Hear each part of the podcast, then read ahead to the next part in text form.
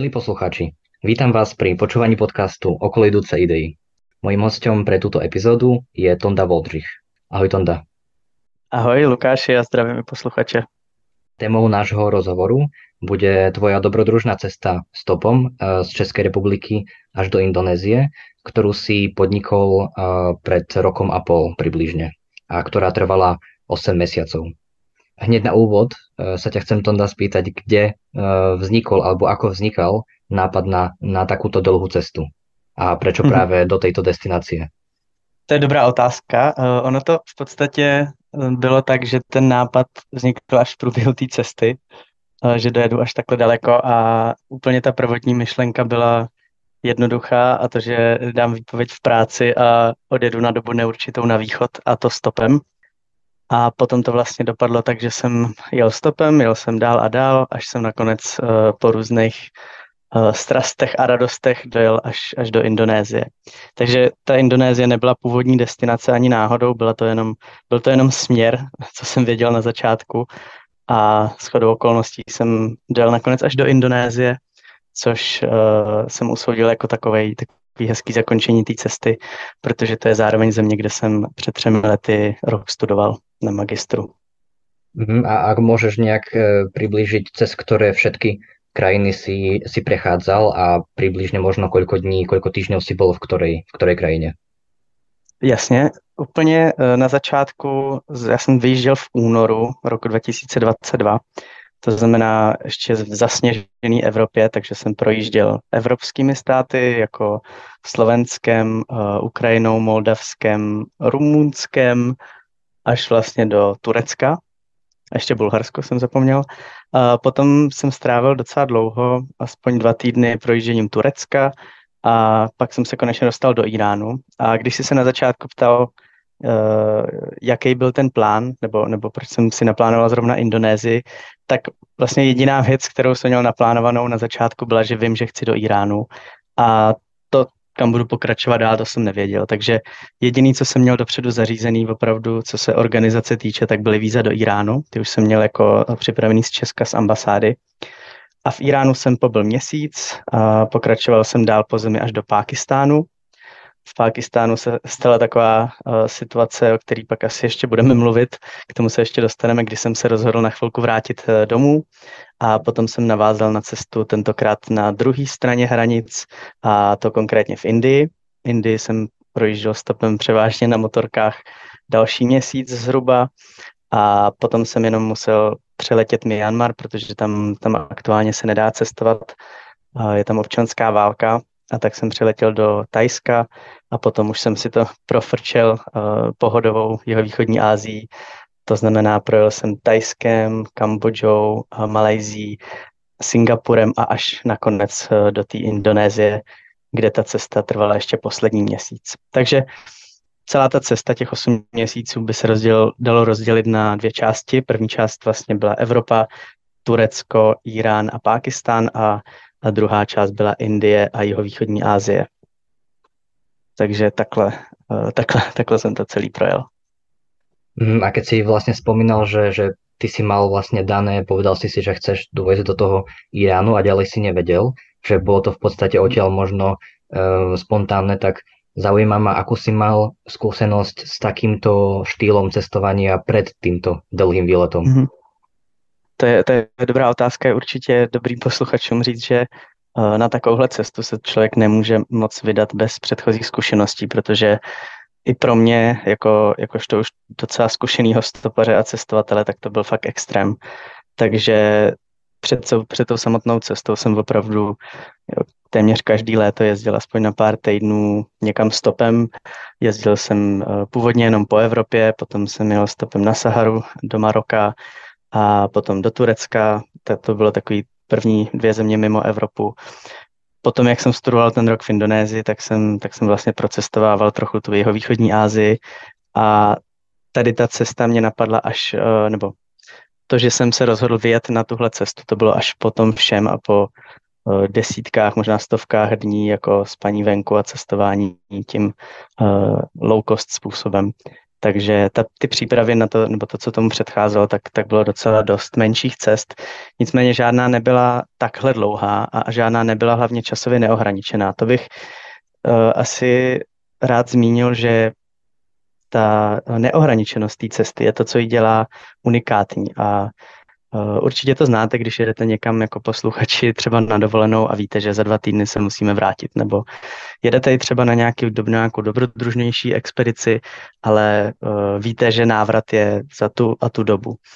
Tak uh, z mýho pohledu, když má právě člověk tu ohraničenost té cesty, tak ta cesta sama o sobě je úplně jiná je svým způsobem už předem definovaná, už nemůže být tak moc, tak moc uh, spontánní a neplánovaná, jako když člověk jede právě na cestu s neuzavřeným koncem.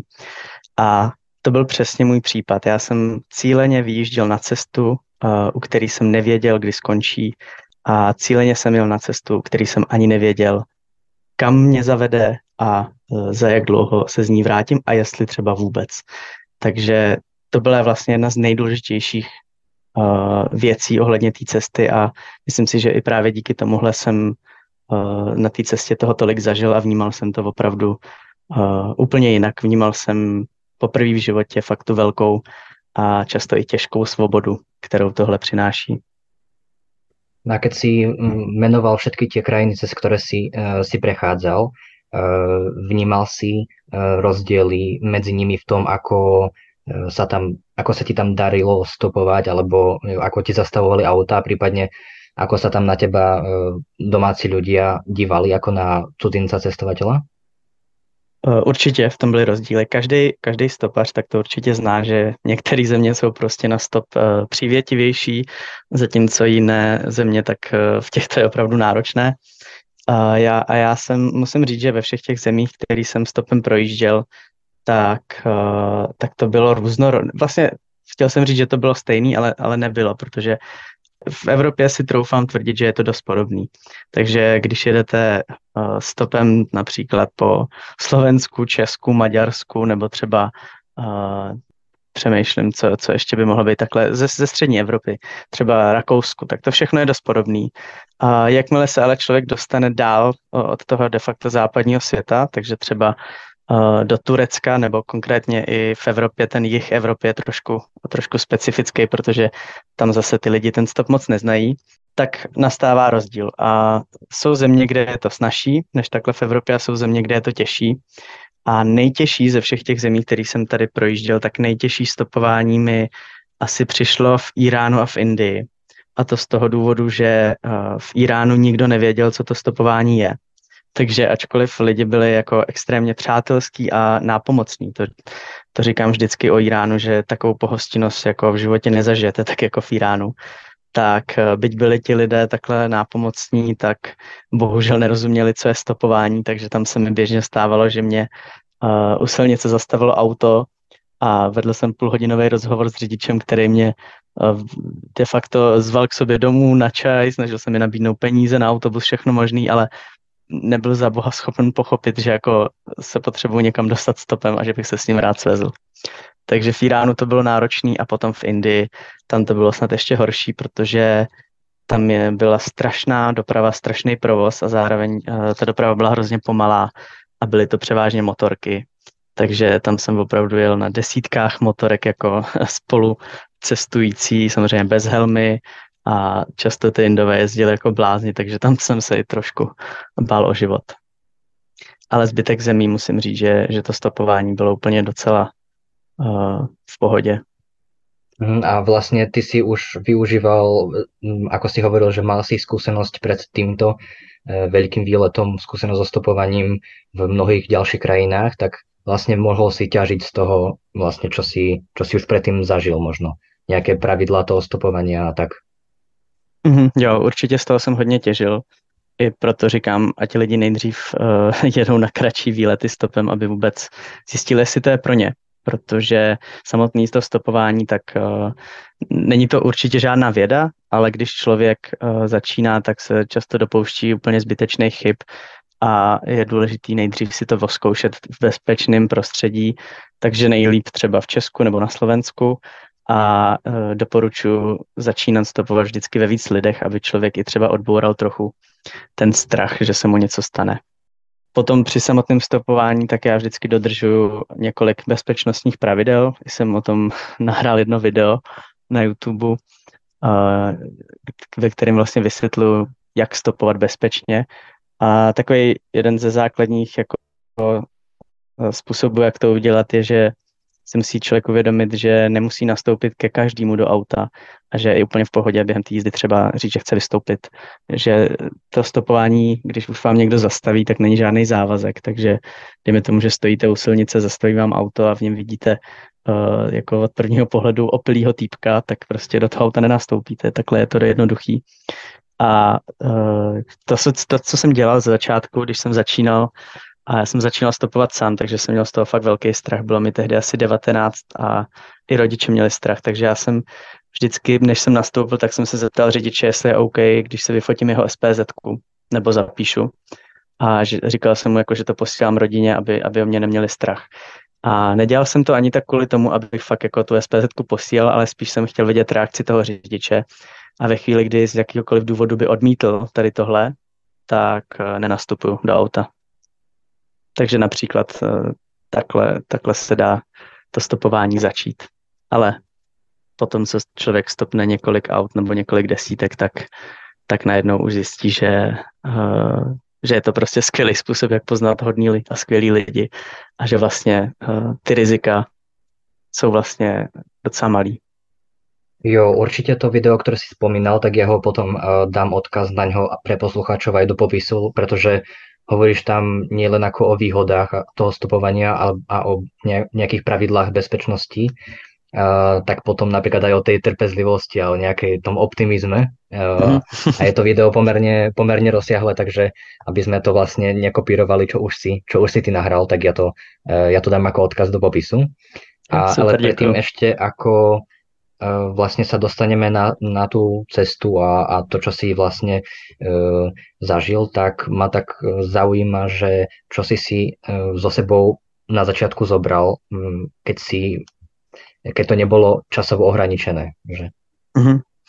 Uh, ono hodně to souviselo s tím, že já jsem vlastně začínal v únoru, takže byla venku dost zima a mrznulo. A tak jsem sebou měl jak zimní výbavu, tak ale i letní, protože jsem věděl, že za měsíc eh, zhruba se ocitnu v tom Iránu, kde už mělo být teplo. Uh, takže já jsem sebou měl opravdu výbavu tak, aby mi bylo i teplo v zimě a zároveň, abych měl i něco na sebe uh, potom, až, až bude horko. Takže kvůli tomuhle jsem toho měl vlastně zbytečně moc. Měl jsem sebou například dvoje boty, úplně zbytečně, to už bych neudělal. A udělal jsem to tak, že jsem tu zimní výbavu jako bundu, eh, boty, rukavice, to jsem všechno jako v Iránu někomu rozdal a pak už jsem mm, měl lehčí výbavu. A co doporučuji rozhodně mít dobrý spacák, když jedete v zimě a vlastně věci na spaní, pokud člověk chce kempovat nebo spát venku, tak jsou asi nejdůležitější. Já jsem měl dokonce i stan, který jsem využíval a pak na té druhé části cesty uh, už jsem ho nepotřeboval, takže to už jsem cestoval bez něj. Nicméně, jak říkám, spacák, karimatka, stan, to jsou takové nejdůležitější věci. Ten stan doporučuji zvážit, jestli je potřeba nebo ne, protože to je asi nejtěžší položka. A ten spacák doporučuji dobrý. Když jedete v zimě a je šance, že bude mrznout, to znamená, že bude pod nulou, tak fakt jako doporučuji všem, ať si koupí dobrý spacák, ve kterým nebudete mrznout, protože uh, já jsem to samozřejmě neudělal, já jsem to podcenil a měl jsem takový ten třísezónní spacák asi do sedmi stupňů a když jednu noc bylo asi minus pět, tak jsem fakt jo, spal na, vš- na všech čtyřech v klubíčku, aby mi nebyla zima a stejně jsem se klepal celou noc a usnul jsem až ráno, když vyšlo sluníčko, takže doporučuji uh, dobrou výbavu, no. Já jsem to samozřejmě podcenil. Jo, ale každopádně myslím, dobré, že to hovoríš, protože to často nie je realita rôznych fotiek na sociálnych sieťach z výletov, kde už mm. ako málo kto nevravím, že nikto, ale že málo kto prostě fotí alebo hovorí o tom, ako prostě to podcenil, ako mu byla zima a podobně. Je to fakt utrpení. Já jsem zjistil, že vlastně, když je člověku mega horko, tak je to příjemnější, si troufám tvrdit, než když je mu mega zima. A fakt jsem zažil oba extrémy. V Indii bylo 50 stupňů a předtím vlastně na Slovensku mi byla největší zima, to je docela vtipný. takže tam jsem nejvíc mrznul někde u vás na polích uh, ve stanu. A musím říct, že když je fakt mega horko, tak člověk, když má pití, tak prostě jenom jako je mu horko a potí se. Ale i, i když často jako prase, tak to není životu nebezpečný, pokud má tu, ty tekutiny a nedělá nějakou fyzicky mega náročnou práci. Ale v té zimě, když jako nemáte dostatečnou výbavu, tak fakt může uh, jít o život, no. Fakt může člověk umrznout a, a doporučuji, když se vydáváte někam v zimě, fakt mít dobrou výbavu.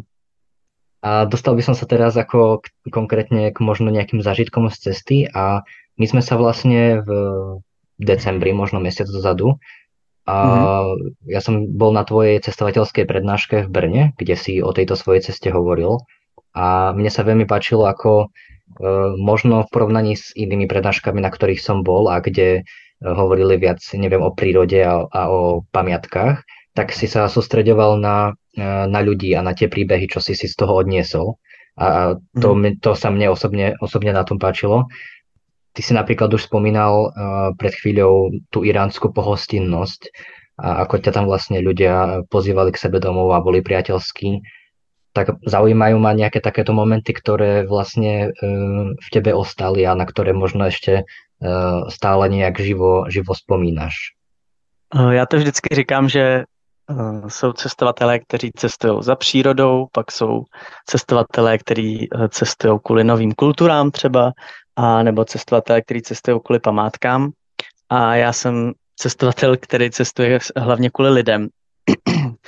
A to z toho důvodu, že mně přijde, že vlastně, ono to i souvisí s tím, že, že cestuju stopem, tak mi přijde, že ať už jsem v jakýkoliv zemi, tak vždycky uh, ten cestovatel, ten můžeme říct tulák, stopář, poutník, tak vždycky narazí na různé skupiny lidí, ale tak nějak je přitahovaný uh, k těm pohostinným, k těm hodným a k těm, uh, dalo by se říct, těm prostým lidem, protože k těm konec konců má v tu dobu ten člověk nejblíž, když cestuje tak, jako jsem cestoval já.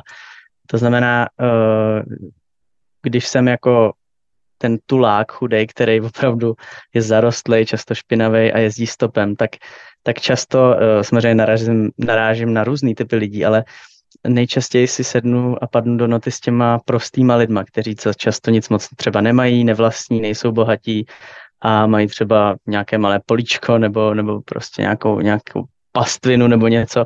A k těm mám právě v jako v tuhle chvíli asi nejblíž, protože uh, já vlastně žiju podobně jako oni. Já e, taky si kupuju to nejlevnější jídlo, když jsem na cestě, taky jsem jako třeba zarostlý a, a jako nemám na sobě nějaký luxusní oblečení.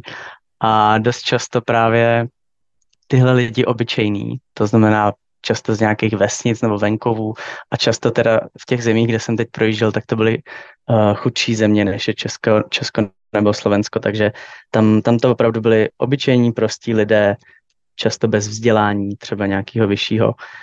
A musím říct, že tyhle lidi tak mě vždycky úplně překvapí uh, tou svojí dobrotou a pohostinností, ochotou.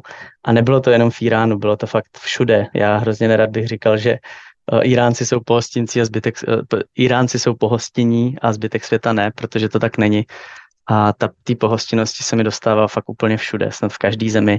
A děje se to i v těch bohatších zemích, abych zase nebyl ne- nespravedlivý vůči ním ale tak nějak mi přijde, že čím chudší země, tím, tím víc ti lidé jsou pohostinní. Přijde mi, že jakoby ten člověk, co nic nemá, tak, tak je tak nějak víc ochotný se rozdat a víc, uh, víc takový lidský, než člověk, který třeba vlastní hodně peněz, tak často má uh, vybudovanou trošku tak jako ostražitost vůči cizí, cizím lidem a takovou třeba možná i zabudovaný strach, že třeba ho někdo bude chtít podvést a ty peníze mu vzít, nevím ale fakt jsem se setkal s tím, že ty nejchudší lidi byli ke mně úplně nejvíc, uh, nejvíc pohostění a nejvíc jako štědří.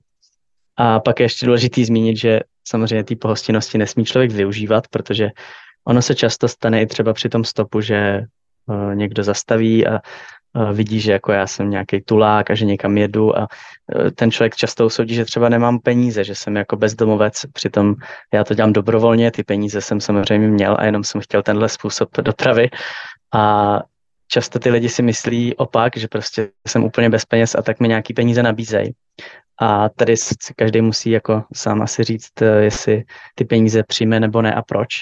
Ale já to mám každopádně tak, že já ty peníze třeba nikdy nepřijímám od lidí, protože mi přijde, že oni je potřebují víc než já. Já ty peníze na to cestování mám, ještě k tomu mám obří privilegium, že můžu dobrovolně a svobodně takhle cestovat. Takže já třeba peníze od lidí si neberu, byť se mi to moc krát stalo, jakože mi je někdo nabízel. Ale co uh, většinou neodmítám, tak je, tak je kromě svezení autem, tak uh, třeba pozvání na čaj, nebo, nebo když mě někdo uh, několikrát po sobě pozve k sobě domů, abych tam přespal, tak to taky často přijmu a z toho vznikají ty nejhezčí zážitky. Takže třeba, třeba se mi takhle v Moldavsku stalo, že mě babička oslovila na ulici a potom si mě zavedla k sobě domů do takového malého bytečku a tam jsme si asi tři hodiny povídali v ruštině a uvařila mi k večeři brambory. A pak, když jsme se loučili, tak brečela dojetím a dala mi číslo na svůj uh, mobil, což byla taková černobílá Nokia, ještě ta nerozbitná. A říkala, ať se jí ozvu, jako kdybych měl nějaký problém. Tak to mi přišlo tak hezký, že ty, tyhle setkání s těmahle lidma, tak bych to asi uh, tu odpověď mojí uzavřel, tak jsou to nejkrásnější na tom, na tom mém cestování a i na téhle cestě. Mhm, a ešte keď si vlastne spomínal, že tá pohostinnosť, že dá sa, uh, dá sa teoreticky aj zneužiť, tak len chcem povedať, mm. že to je niečo, o čom vlastne v tom svojom aj videu, ktoré, ktoré na YouTube máš, uh, ako, ako stopovať, uh, tam hovoríš o nejakej tej uh, etikete toho stopovania a, a že to nie je akože len prostriedok toho cestovať zadarmo a, mm-hmm. a, mhm. a vidieť tú krajinu z auta. A, a, takže to by som chcel tiež poslucháčov mm, k tomu, k tomu dať pozornosť. A e, chcem sa spýtať, či e, si si všimol, že, e, že si mal v sebe treba z nejaké, neviem, či použiť slovo stereotypy, ale niečo, čo sa ti na tvojej ceste vlastne, alebo pri stretnutiach s tými ľuďmi, čo si si uvedomil, že aha, tak ono je to inak, alebo inak, ako som si doteraz možno myslel, alebo, alebo predstavoval. Uh, já jsem, jak jsem říkal, tak já už jsem se předtím uh, vydával pravidelně na ty stopovací expedice, i když byly kratší, takže mě tam až tolik nic nepřekvapilo a neřekl bych, že by to, nab- že by to zbořilo nějaký moje stereotypy. To asi ne, protože už jsem je uh, v podstatě neměl, když jsem vyjížděl. Už, už tehdy na začátku té cesty jsem byl dost otevřený všemu a neměl jsem nějaký předsudky nebo stereotypy o lidech. Nicméně i tak, eh, když jsem třeba někomu řekl, že jedu do Iránu nebo eh, že jsem u hranice Sýrií v Turecku, tak často ty lidi ty lidi, jako co mě znali, tak, tak eh, dávali najevo, že mají nějaký předsudky, anebo že třeba se mě ptali, jako jestli jsem sebevrách, jestli jsem blázen, jako že určitě mě tam někdo zabije a tak dále. Takže neřekl bych, že já jsem si ty svoje uh, představy o lidech zbořil, ale rozhodně jeden z důvodů, proč jsem tu cestu sdílel a proč o ní i teď třeba rád mluvím, tak je, tak je ten, že chci v lidech, který necestují, zbořit tady tyhle předsudky. A třeba ta představa, že každý muslim je automaticky nebezpečný nebo nepřátelský člověk, je úplně milná, protože 99,9% muslimů jsou prostě hodný a pohostinný lidi. A pak je nějaká část extremistů, ale ty, ty jsem nepotkával na té cestě. Já jsem potkával úplně obyčejný, slušný lidi. A stejně tak je to s Peršanama nebo s obyvatelema Iránu, protože když se řekne Irán, tak si většina lidí třeba představí nějakou nebezpečnou oblast a pravděpodobně nějaký teroristy, bomby a něco takového. A ve skutečnosti ty Iránci jsou fakt jako strašně přátelský, hodný a třeba desetkrát za den fakt se mi stalo, že se se mnou někdo na ulici dal do řeči a vždycky z toho vypadlo nakonec nějaký pozvání na čaj nebo otázka, jestli nepotřebuji s čímkoliv pomoct, poradit, jestli nechci províst po jejich městě například a, a tak dále. Takže uh, já už jsem ty předsudky neměl, ale pokud je někdo má, tak opravdu doporučuji. Zkuste nečíst jenom uh, z nějakých médií, co se v těch zemích děje, a, ale běžte se do nich fakt podívat. Najednou je to úplně, úplně něco jiného. Mhm, a ešte, ešte krátko k tej, k pohostinnosti. Uh, vlastne uh, vnímaš tam, že ti to nejak pomohlo poznať lepšie tú kultúru alebo to okolie, alebo ako, čo by si povedal, že, že, že to prinieslo vlastne, že ťa ľudia pozývali k sebe domov alebo sa s tebou rozprávali, ponúkli ti to, ti to jedlo. Alebo, alebo bolo to len o tom v uvozovkách tom prostom ľudskom kontakte? Bylo to určitě obojí. Eh, jednak o tom prostém lidském kontaktu, ve kterém vlastně člověk zjistí, že jsme si všichni hrozně podobní, nebo aspoň já jsem to tak vnímal, že jsem zjistil, že eh, můj vrstevník v Iránu je vlastně úplně stejný typ člověka uvnitř ve své podstatě jako můj vrstevník z Tajska nebo z Česka. A že si nejsme až tak vzdálený, jak třeba se jako navenek prezentuje, jak se říká, že tahle národnost je taková, tahle je taková a tak dál, tak tím, že jsem se dostal k těm lidem takhle blízko, díky té jejich pohostinnosti, ale i díky té třeba mojí uh, iniciativě, že jsem se kolikrát s někým dal ve vlaku schválně do řeči nebo tak, tak dí, díky tady těmhle věcem a těmhle setkáním, tak, uh, tak jsem si začal všímat, že fakt jsme všichni ve své podstatě úplně stejný, jako všichni toužíme po stejných věcech, uh, snažíme se mít nějakou lásku v životě, nějakého životního partnera najít, pak mít děti, rodinu, která bude zdravá a, a v pohodě, v bezpečí. A, a pak, když eh, nám zbyde čas a, a chuť, tak prostě třeba dělat něco, co nás baví. A to, to má v sobě úplně každý, tady tyhle niterní potřeby. A je vlastně úplně jedno, jestli to je Iránec nebo Čech nebo Američan. A další věc, co mi tohle uh, setkávání s lidma dává, tak je vždycky vhled do té dané kultury takže i když jsme takhle uvnitř v té podstatě si myslím hodně stejný a nedělal bych tam tolik rozdíly, tak to prostředí, ve kterém žijeme a ta kultura, která ho obklopuje, tak je bez zesporu jiná. A to mi taky přijde hrozně zajímavý se do té odlišné kultury ponořit a vidět, že třeba to, na co jsme zvyklí u nás, tak někde jinde ve světě vůbec, vůbec takhle nefunguje. A hodně mi to mění perspektivu, jak vnímám třeba život v Česku. Ono totiž to cestování pro mě není jenom o tom vidět jinou kulturu a zjistit, jak se žije třeba jinde ve světě, ale je to hlavně o tom, co se stane ve mně, když se vrátím. A to konkrétně to, že čím víc cestuju, tak tím víc vlastně uh, si vážím života v Česku. A chci se vracet. Takže na začátku to bylo úplně jinak. To jsem měl pocit, že v Česku je to hrozný a že musím vodit někam daleko pryč a tam se odstěhovat a žít.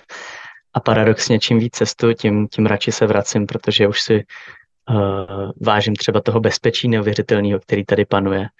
A když fakt porovnáme třeba, už jenom kdybychom se bavili o přírodních katastrofách, když jsem jel do té Indonésie, tak v Indonésii uh, ročně umře strašně moc lidí na přírodní, na přírodní katastrofy. Uh, já když jsem tam rok studoval, tak pár set kilometrů ode mě byla vlna tsunami, kde umřelo několik desítek nebo stovek lidí. Eh, pak jsem letěl na ostrov, tam zase bylo zemětřesení, kde umřeli tisíce lidí a eh, potom výbuch sopky, který taky někoho zranil nebo zabil. Takže třeba tady ten aspekt bezpečí, to je něco, co my jako ve středu Evropy, Česko, Čechoslováci, tak my to máme úplně tak jako přívětivý ty podmínky pro život vlastně, že nám nic takového nehrozí. My jsme daleko od moře, zároveň tu nemáme žádnou tektonickou činnost, takže například tohle, ale pak je tisíc dalších věcí, které prostě čím dál tím víc cestuju, tak si uvědomuji, jak vlastně se tu, uh, dalo by se říct, v celé té Evropě máme, máme hrozně hezky.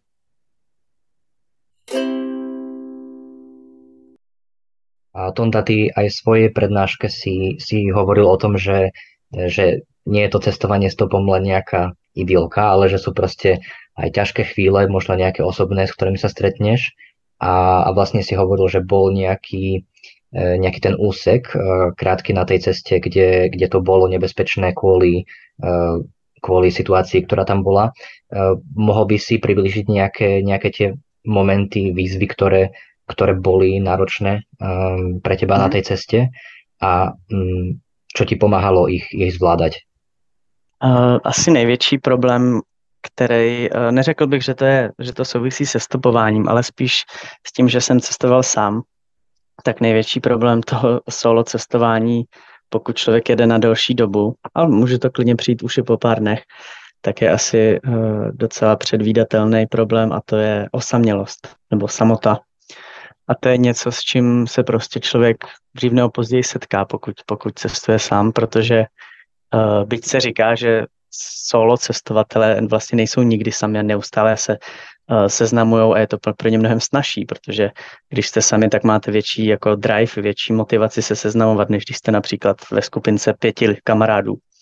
Tak ale i přesto všechno ty uh, vztahy, které na té cestě navážete, pokud jste tak často v pohybu, jako jsem byl já, uh, tak jsou dost jako plitký a není, není v nich žádná hloubka. Já jsem totiž skoro každý den spal někde jinde, nebo každou noc, takže když jsem někoho poznal, tak to bylo pár, pár vět, maximálně pár hodin povídání a pak jsem hned jel dál, takže všechno bylo takový povrchní a ty konverzace už jako byly potom docela podobný a monotónní.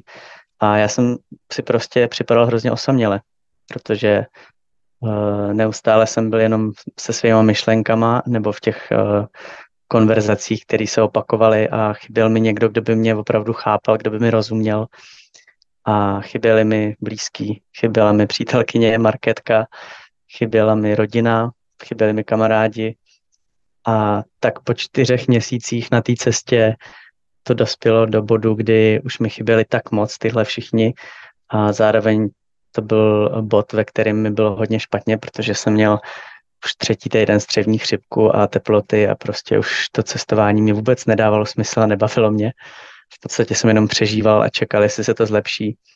A pak, i když jsem se vyléčil z nemoci, tak se to nezlepšilo, furt jsem byl ve špatný náladě a tak nějak jsem neměl touhu nic zažívat a nikam cestovat, protože jsem toho byl přehlcený. Myslím si, že teď zpětně ten důvod hlavně byl, že jsem byl furt sám a furt jsem se přesouval a nezastavil jsem se.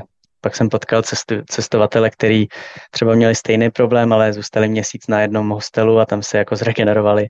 A pak to určitě funguje a jde to. Ale já v tu chvíli jsem byl na tom už tak mizerně, tak osaměle a, a špatně mi bylo, že jsem se rozhodl tu cestu přerušit a vrátil jsem se na tři týdny do Česka. ale abych to neměl tak eh, snadný, abych tu cestu náhodou neukončil, tak jsem si koupil uh, vlastně zpáteční letenku de facto, takže nejenom, že jsem si koupil letenku do Česka, ale pak i z Česka zpátky, tentokrát do Indie, aby, abych se pojistil, že budu v té cestě fakt pokračovat.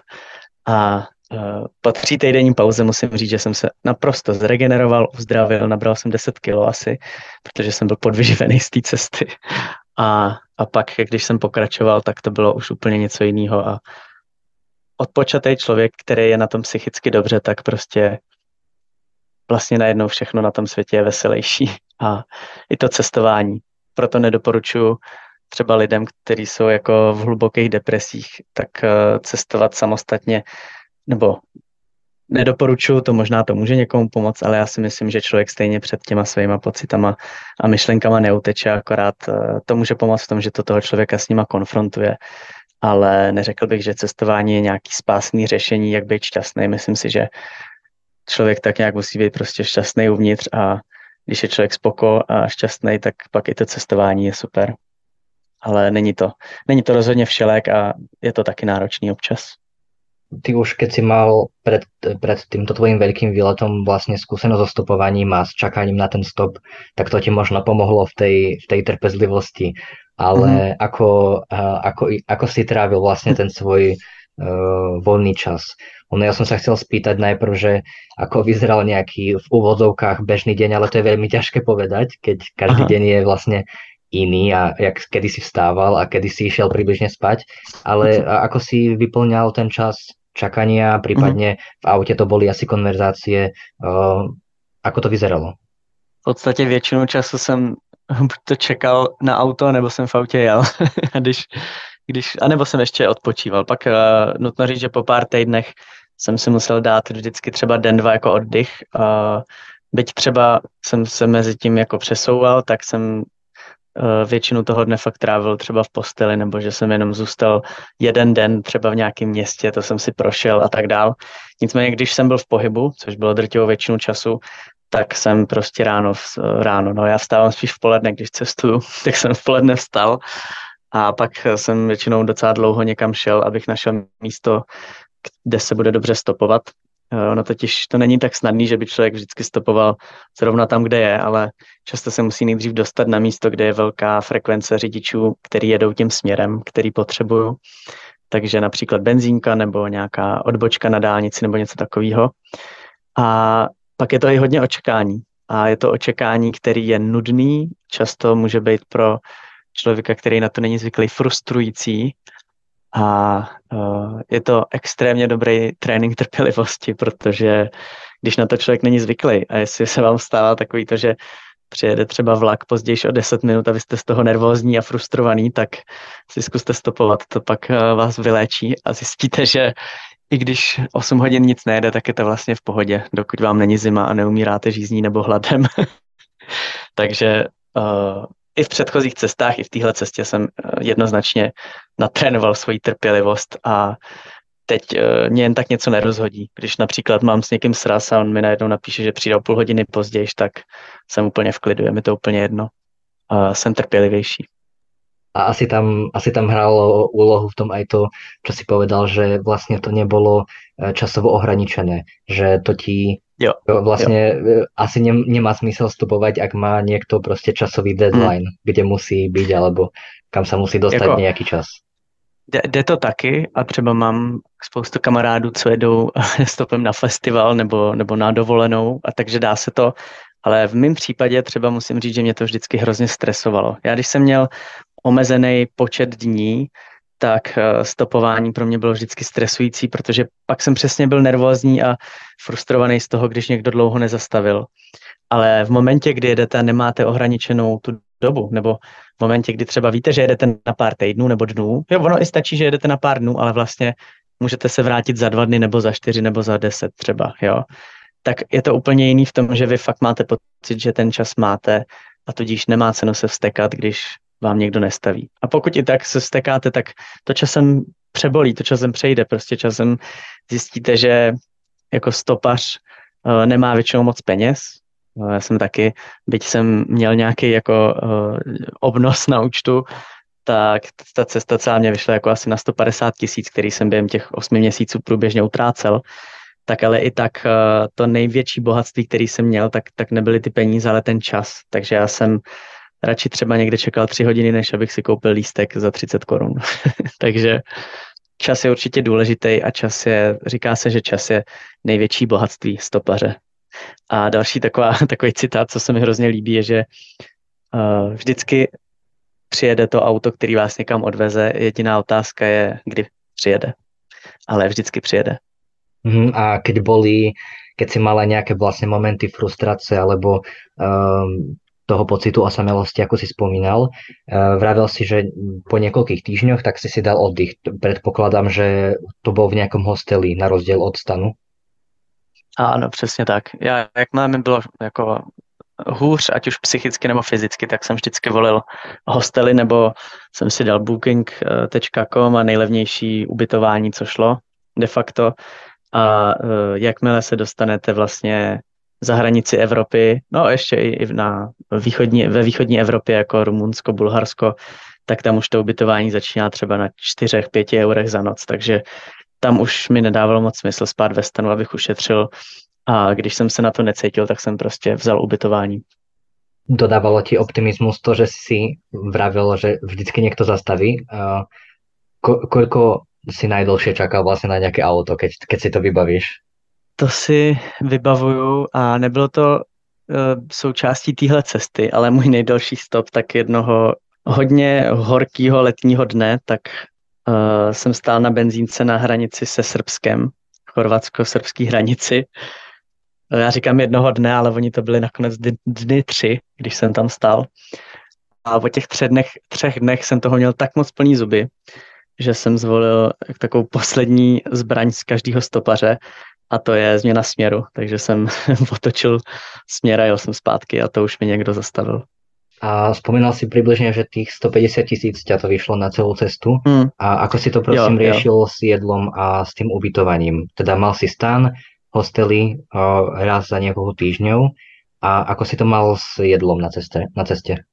Já, já vždycky se snažím jíst jako místní, takže se snažím na jídle šetřit a chodit do restaurací nebo kupovat si street food, eh, které jedí i místní. A když jsem projížděl Evropou, tak jsem si je vařil, protože, protože v Evropě se ještě nedalo tak snadno to levné jídlo koupit, ale potom Tureckem počínaje a jeho východní Azii konče, tak tam vlastně vůbec nemělo už smysl si vařit, takže tam jsem si vařič ani nebral, protože všude u silnice máte strašně dobrý uh, zázemí na, na různé jako stánky s jídlem, na různé fast foody, street foody. A i když teda často to sebou nese právě třeba ty střevní problémy, tak, tak je to levný a člověk fakt ušetří a zároveň se tak jako víc aklimatizuje v té v dané oblasti, než kdyby jenom jedl třeba evropský jídlo. Čo sa týka vlastne návratu uh, do Česka po, po mhm. konci mm-hmm. tvojej cesty, tak už si vlastne načrtol, že, že ti to vlastne pomohlo a tie stretnutia s ľuďmi a s kultúrou pomohli ti vidieť, ako, ako um, tie podmienky sú dobré um, v porovnaní s ostatnými krajinami východnými. A mm-hmm. je, je ešte niečo, čo vlastne si si možno tak uvedomil, alebo čo si odnášaš uh, z takejto mm-hmm. uh, dlhej cesty, čo by si uh, povedal, že, že je pro teba stále, stále relevantné?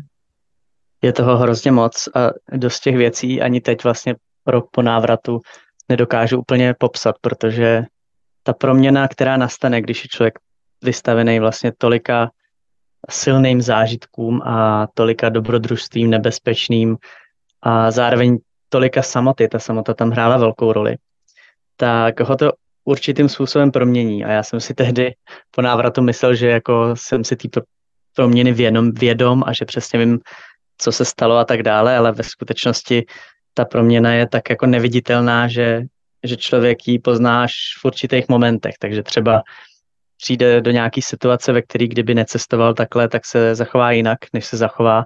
Ale vlastně nikdy člověk neví, jestli se zachoval kvůli téhle zkušenosti a nebo ne. Nicméně jedna třeba z takových uh, hlavních věcí, kterou jsem si všiml po návratu, tak kromě té vděčnosti, tak to byla taková jako sebedůvěra, ale ne ve smyslu jenom jako sebevědomí třeba mezi lidma, ale spíš takový, taková sebejistota, že kdykoliv se dostanu do nějakého problému nebo krize, ať už se to týká čehokoliv, tak, tak, jsem, tak jsem měl takovou jistotu, že vím, že si s tím poradím, protože právě na té cestě se to stalo mnohokrát, že jsem byl v situaci, ve kterých jsem pochyboval hodně sám, sám z sebe a jestli to zvládnu. A vždycky jsem to nakonec zvládl, takže to pak člověku dá takovou, takovou jistotu vlastně i do zbytku života. A projevovalo se to, když jsem se vrátil vlastně ve spoustě věcech, třeba když jsem hledal práci, tak to najednou bylo mnohem snažší, protože jsem působil víc jako sebejistě, víc na těch pohovorech jsem uh, byl třeba schopný smlouvat i o platu a tak, uh, což jsem předtím nedokázal, předtím jsem byl mnohem víc takovej neprůbojný a nevěřil jsem si. A je tam tisíce dalších věcí, teď bych o tom mohl klidně mluvit hodinu. Nicméně ještě jsme vlastně nemluvili moc o té druhé části cesty, potom co jsem teda letěl do té Indie, tak jenom stručně, aby, to, aby to dávalo hlavu a patu. Tak po tom návratu zpátky na cestu, tak už to byla teda docela pohoda, už jsem projížděl zeměma, které byly bezpečnější a ne tak, nebo i ty předtím byly bezpečný, ale už, už to moje cestování nebylo tak jako riskantní, už jsem byl převážně v těch hostelech a velký faktor byl i ten, že ty, ty následující tři měsíce po té pauze, tak, tak jsem i 50 dní právě cestoval s přítelkyní a, a díky tomuto cestování už byla částečně taková dovolená. A to je poslední bod, který bych ještě chtěl zmínit uh, u té proměny, tak doporučuji rozhodně cestovat uh, samostatně, to vám nejvíc jako rozšíří takový to vědomí, sebevědomí a, a to, že jako poznáte sami sebe, takže sebevědomí je vlastně, že, že znáte sami sebe, že jo. Když ale cestujete se svojí holkou nebo, nebo se svým klukem, prostě se svým partnerem, tak uh, to je podle mě nejlepší zkouška toho vztahu a uh, poznáte, jestli s tím člověkem, se kterým jste, opravdu zvládnete uh, i, ty, i být v těch krizových a těžkých situacích, protože ty k tomu cestování občas pohled patří. Takže já jsem díky, díky tomu cestování s ní zjistil, že, že je to vlastně docela, docela dobrý a že to všechno zvládne a že, že možná se nemusím tolik bát, že by, že by ten, ten vztah nevydržel, že by byl křehký, když, když prostě to zvládlo takovýhle těžké věci, nad který na té cestě se dějou spoločné dobrodružstvo alebo skúška toho vzťahu. Jo, jo, určite. A ako je to si hovoril, tak je toho, je toho hrozne veľa aj o tvojej ceste, čo sme nepovedali, čo by sa dalo hovoriť. Aj kvôli nejakému času, tak sme sa mohli venovať len nejakej časti. Preto sa chcem spýtať uh, takto na záver, lebo ja som zachytil ešte, že nejaké prednášky stále robíš. Uh, budeš ich robiť aj v budúcnosti priebehu roku a kde ťa ľudia môžu vlastne nájsť alebo vidieť, rozprávať o, o tejto ceste ešte? Mm-hmm. Určitě, určitě ještě budu. Chystám se i na Slovensko, jenom ještě přesně nevím kdy. A pokud by to někoho zajímalo, tak určitě vás odkážu na svůj Instagram, který je jsem tam pod jménem Tondýny a tam můžete, tam se určitě ovšem jako včas dozvíte, jestli budou mít nějakou přednášku, po případě kde, tak vždycky to vyvěsím tam. Ale zatím konkrétní datum nemám. Super, ja ten Instagram dám určite do popisu pre, pre poslucháčov. Moc díky Tonda, že si si našiel čas na rozhovor a prajem ti, nech sa ti darí v práci, v živote aj na ďalších budúcich cestách, dobrodružstvách. Já taky moc děkuji Lukáši za pozvání a děkuji i všem posluchačům.